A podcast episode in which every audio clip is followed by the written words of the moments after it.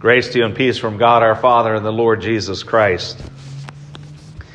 For the past few months, the lessons that we've been using and reading have been focusing on um, Jesus as he was en route to Jerusalem. Finally, arriving there on Passion Sunday, being crucified that week, dead, buried, and then resurrected on Easter Day. Today is the second Sunday of Easter, and it's been one week since Easter. By Hebrew uh, uh, accounting, it would be eight days. Today would be eight days later. So, eight days, when they said eight days, they were talking about one week later, uh, which would be Sunday. Thus, our reading today ties in nicely with our, uh, through our gospel lesson. And I want to walk through this gospel lesson so that we can capture everything and make sense of what is going on here. On the evening of that day, the first day of the week, which is Sunday, the doors being locked where the disciples were for fear of the Jews, Jesus came and stood among them and said to them, Peace be with you. So this reading begins on what is still Easter Sunday. This is the evening of Easter Sunday when this happened. The disciples were hiding behind closed doors because they were afraid. They were afraid that they were going to be treated just like Jesus beaten, scourged, and crucified. So, for fear of the Jews, they are behind closed doors, and yet Jesus came and stood before them. In his glorified body, he doesn't need to walk through an, an open door. But he, nevertheless, is bodily there. And he came and stood before them. And he said, Peace be with you. It sounds so simple, you know, we say that to each other Peace be with you. Peace be with you. And it's almost like just a casual statement. But when Jesus says it, it's so much more than that. He's saying and doing in the act of saying, Peace be with you. And he has done it. And, and, when we say peace be with you, it is actually it's more than just saying, "Hey, how you doing? Hope you're having a great day. God's peace be with you." It is the peace of the Lord, which is the peace that we have knowing that we who are sinners are forgiven of our sins. And we remind each other. We remind each other of that. You are forgiven of your sins. Therefore you have peace with God. So that's what he is saying in this in this greeting. when Jesus had said this, he showed them his hands and his side. Then the disciples were glad when they saw the Lord. And Jesus said to them again, Peace be with you. He adds on, though. As the Father has sent me, even so I am sending you. And when he had said this, he breathed on them and said to them, Receive the Holy Spirit. If you forgive the sins of any, they are forgiven them. If you withhold forgiveness from any, it is withheld. There is so much going on in this tight little package here, this passage. All right. First, Jesus showed him his hands and his side. He showed them where he was pierced for our transgressions and wounded for our iniquities. Some people may claim that Christians blindly follow their religion without demanding evidence. No, that is not true at all. Jesus presented evidence. He supplied them with the evidence to say, Look, you can see, this is me. Put your hands, see that I am He who was crucified for you.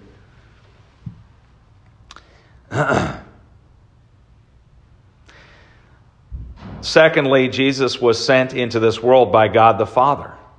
And he's, that's what he's saying when he says, As I, uh, as the Father has sent me, even so I'm sending you. Jesus was sent into this world by God the Father.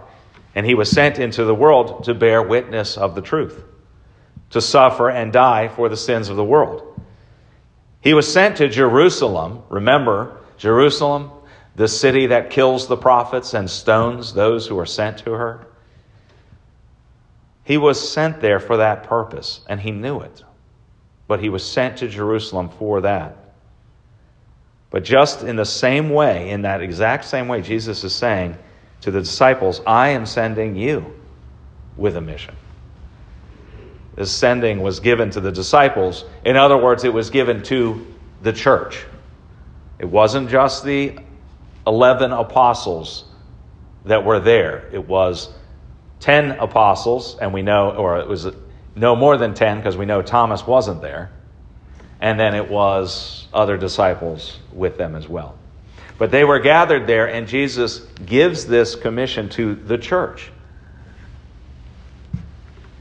and this is the church that we are a part of. This is the same commission that Christ has given to us. It's not, the, the distinction, though, I want to make is this is not just to the individual believer. As St. Paul says, are all evangelists? No. Are all apostles? No. So Jesus is not just saying, this commission is given to everybody. Take it upon yourself to go out and do what I'm now telling you to do. But he is saying that to the church has been given this mission. And God will fill the church with evangelists, apostles in their time, preachers, musicians, whatever, administrators, everything that the church needs. All right, third thing I want to note is that Jesus, Jesus breathed his spirit. He breathed out his spirit on the disciples. Yes, the Holy Spirit, Spirit proceeds from the Father and the Son, as we confess in our creed. In the Nicene Creed, the Holy Spirit proceeds from the Father and the Son. Orthodox don't confess that. They confess that the Holy Spirit proceeds from the Father. That's the distinction between us. That's part of what led up to the schism in 1043, is that I think it was 1043. Anyway, the great schism between the East and the West, part of what led up to that. I mean, Orthodox believers, like the Greek Orthodox, Russian, Latvian Orthodox, what, what have you, they're Christians. You know, they, they confess Christ. But there is a, there's a big difference there that we confess that the Spirit proceeds from the Father and the Son. That's just something to note. And here is an example of where the Spirit is proceeding from the Son, from Jesus Christ. The Spirit comes from Jesus Christ. the fourth point I want to make pertains to what we call the office of the keys.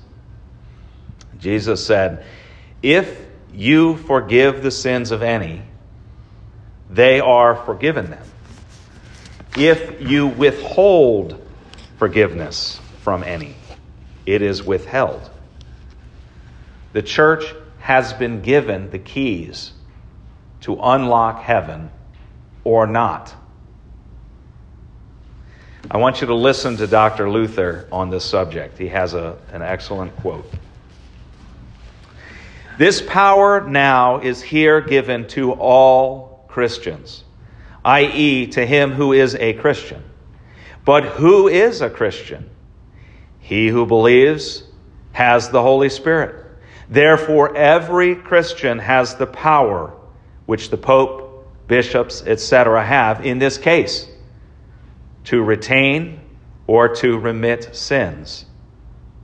Do I hear then that I may hear confession, baptize, preach, give the sacrament? No. St. Paul says, let everything be done decently and in order. That's 1 Corinthians 14 40.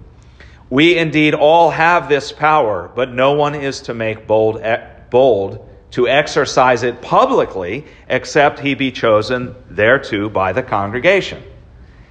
Privately, however, we may well use it. As when my neighbor comes and says, Friend, I am distressed in my conscience, say an absolution to me. Then I may freely do this. Preach the gospel to him and tell him he is to appropriate the works of Christ and is firmly to believe Christ's righteousness is his and his sins are Christ's. This is the greatest service I may render to my neighbor. Who can fully set forth what an unspeakable, mighty, and blessed consolation this is? That with one word, One man may unlock heaven and lock hell for another. Exercising the office of the keys is something that all Christians have been called to do. If your brother in Christ comes to you and confesses his sin, you have a duty to proclaim the forgiveness of sin to him. On account of the work of Christ and his work on the cross for the forgiveness of yours and your brother's sins, you have a duty to tell him, to preach that absolution to him. Now we do we go through this in confirmation because it, it, it, can be confusing. That's why I like this quote from Luther because on the one hand, the office of the keys, which is given to all believers, means everyone in this room has a duty and an obligation to preach forgiveness to the person who comes to them baring their soul and repenting of their sin. But at the same time, that doesn't mean everyone in this room has the the obligation and the duty to serve as you have called me to serve. You've called me to serve in this way. And so there is a distinction, but we can handle that, right? Well, sometimes with, with confirmation students, they often want to say, no, no, that's not my job to preach forgiveness. That's the pastor's job. No, it's your job. And I might, I might come to you. I mean, my son was in my confirmation class. I might come to him and say, Forgive me. I have done this wrong and I stand guilty before God. I'm not just looking for His forgiveness, I'm looking for God's forgiveness. And He's in a position to share that with me and to say, for the sake of Jesus Christ and His suffering and death on the cross, you are forgiven of your sins. Keep that in mind. Be ready. Be ready to share forgiveness with someone who comes to you and says, I have sinned. I have fallen short. All right. Continuing on with the lesson. Now, Thomas, one of the twelve, called the twin, was not with them when Jesus came. So the other disciples told him, We have seen the Lord. But Thomas said to them, Unless I see in his hands the mark of the nails, and place my finger into the mark of the nails, and place my side, my hand into his side, I will never believe. Note here that Thomas, although he's often called doubting Thomas, yeah, this isn't doubt, this is unbelief. I mean, Christians can have doubts. We have doubts about things, and we turn to God and pray, God, remove these doubts from me, please. Help me to have the faith that is strong, that always turns to you and clings to Christ. And, and the, the sin of doubt is also a sin for which Christ died for. So you can confess the sin God, I haven't believed you with my whole heart as I ought. And God says, Yeah, that's why I sent Jesus Christ, was to die for that sin too, because your faith isn't all that it should be. But this isn't a case of doubting Thomas. This is unbelieving Thomas. He is an unbeliever here. He is saying, I will not, I will not believe unless I can see and touch and feel.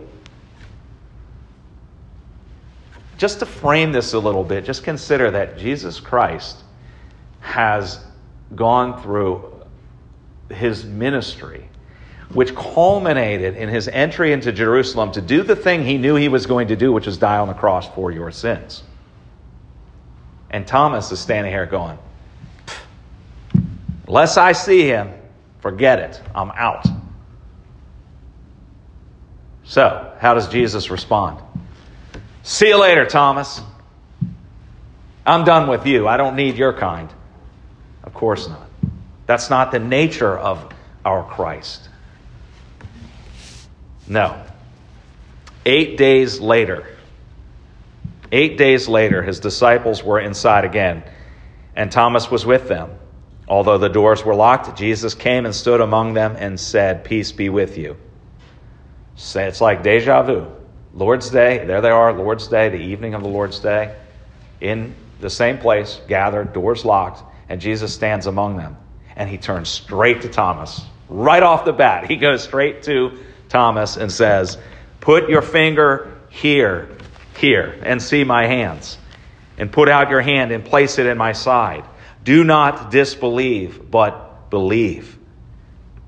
Thomas answered him, My Lord and my God. What a confession! What a confession. Jesus said to him, Have you believed because you have seen me? Blessed are those who have not seen and yet have believed. And how beautiful is this picture! Jesus came to Thomas and answered him exactly as Thomas required. Even, even in his glorious resurrected body, Jesus Christ is going to condescend to Thomas, who is in unbelief, and come to him and say, Thomas, don't be unbelieving, but believe. And then he makes this pronouncement that blessed are those who haven't seen and yet believe. Now, th- that's us. Because what happened was the eyewitnesses on that first day, that Easter Sunday, those eyewitnesses shared the account of what happened with Thomas. But Thomas wouldn't believe their testimony. He had to see it for himself. Now, here we are, believers, called together, trusting in the promises of Christ. Why? Because we've seen Christ? No, because we've, we've believed the testimony that has been handed down to us. We have heard and we have believed. And it's not a it's not like good on you who can muster faith without having seen me. That's not what he's saying. He's saying you are blessed. He's proclaiming something. If you believe because the testimony you have received you have found to be truthful and you have come to faith, you're blessed. It, it's, not, it's not something, and, and we, we talked about this a little bit yesterday at the men's breakfast. It's, it's not about, faith has many dimensions, okay? And the, the different dimensions are not just about head knowledge, that's only one dimension of faith. Uh, is, is the expression the reformers used. That's just the knowledge of faith. That's not the actual saving faith. That's not putting your trust in Christ. And there are people who have a knowledge of the facts surrounding Jesus and the resurrection. There are people who will walk right down the line and agree with the facts as presented. I mean, people who are unbelievers, they're not Christian, but they'll say, yeah, there was a man named Jesus of Nazareth. He came from Nazareth. Uh, he was a Galilean. He went around performing miracles. He had quite a following. People believed that he was the Messiah. He was crucified under Pontius Pilate. He was buried. His tomb was found empty, and there were hundreds of witnesses afterward who went to their death proclaiming he was the Messiah and he raised from the dead. And there are people who will say all of that is true, but they're not a believer.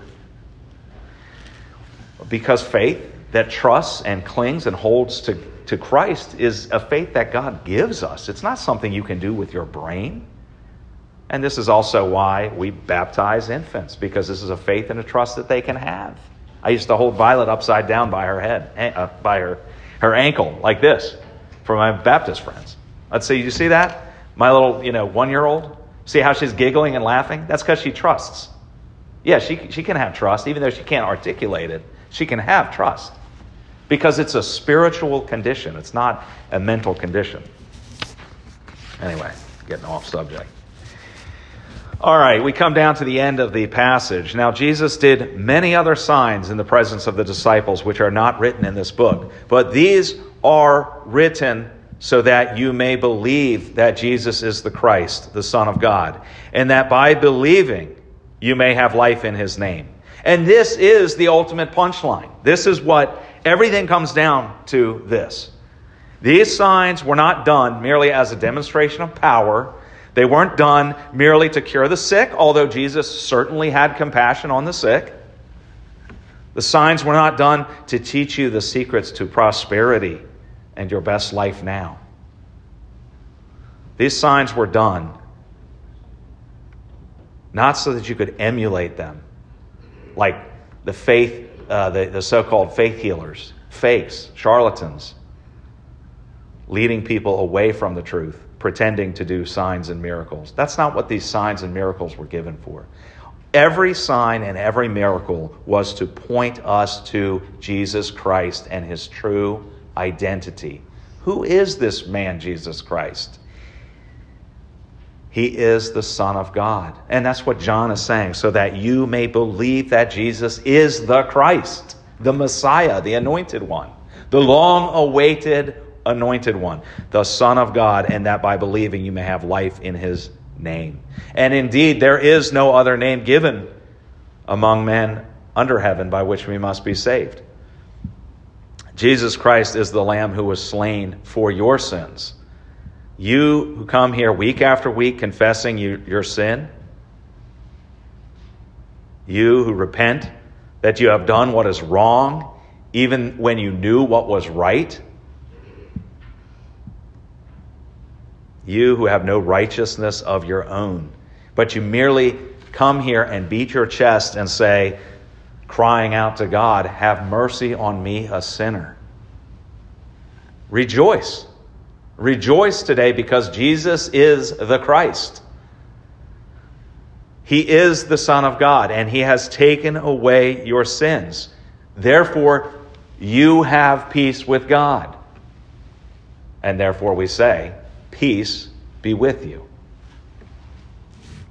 The peace of God, which passes all understanding, keep your hearts and minds in Christ Jesus.